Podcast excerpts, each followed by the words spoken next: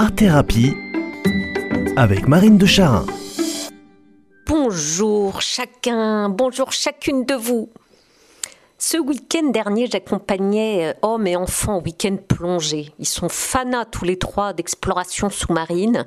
Et si pour ma part, je ne plonge pas, je monte à bord et je suis de mes yeux et de mon cœur les descentes et les remontées des plongeurs passionnés.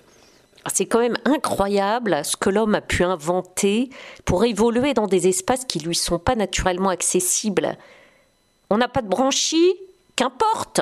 La créativité humaine a trouvé un relais et se balader une heure au milieu des congres, des murènes, des poissons en pyjama et des coraux multicouleurs est accessible à tous ceux qui en ont l'envie et la forme. Avec une bonne combi bien adaptée à la température des fonds marins, une bouteille en métal étanche, comme un sac sur le dos, pour transporter son air comprimé euh, mélangé d'azote et d'oxygène, un détendeur dans le bec pour inspirer, expirer en vraie créature de la mer, des palmes pour se rallonger un peu les pieds, et c'est parti, à nous la vie de sirène. Ce besoin de dépasser les limites corporelles pour découvrir des espaces où l'homme ne vit pas, pour pêcher, pour sauver, pour réparer, Bon, ça date pas d'avant-hier. Il paraît que déjà Alexandre le Grand, euh, donc c'est 325 avant Jésus, fait construire le premier instrument pour étudier le monde sous-marin. Il a inventé un tonneau étanche ouvert d'un seul côté, qui une fois bien enfoncé sous l'eau emprisonnait une bulle d'air. Génial, non? Et si on transposait ce besoin vital de l'homme à explorer les fonds par la plongée curieuse et bienheureuse dans notre propre fond intérieur. Mais oui, se passionner pour la découverte de nos propres trésors intérieurs. Notre monde émotionnel et psychique est immense lui aussi.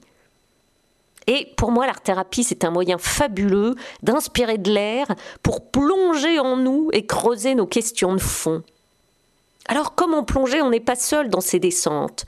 On tient ensemble, thérapeute et patient, une lampe torche adaptée et on ouvre les malles de pirates, les trésors reçus de nos prédécesseurs. On découvre les formes fascinantes que nos émotions peuvent prendre au fil de nos vies.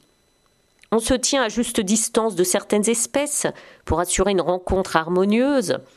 On s'approche sans peur de certaines autres. On fouille, on contemple, on observe.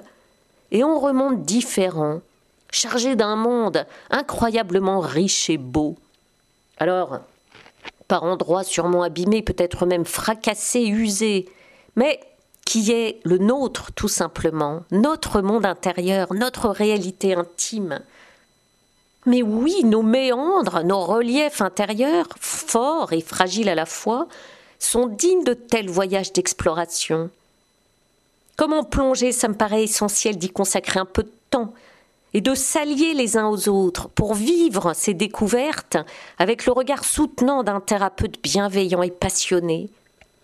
Ces plongées élargissent notre horizon, nous révèlent notre belle et puissante dignité, notre richesse inouïe et la réalité humble de nos limites.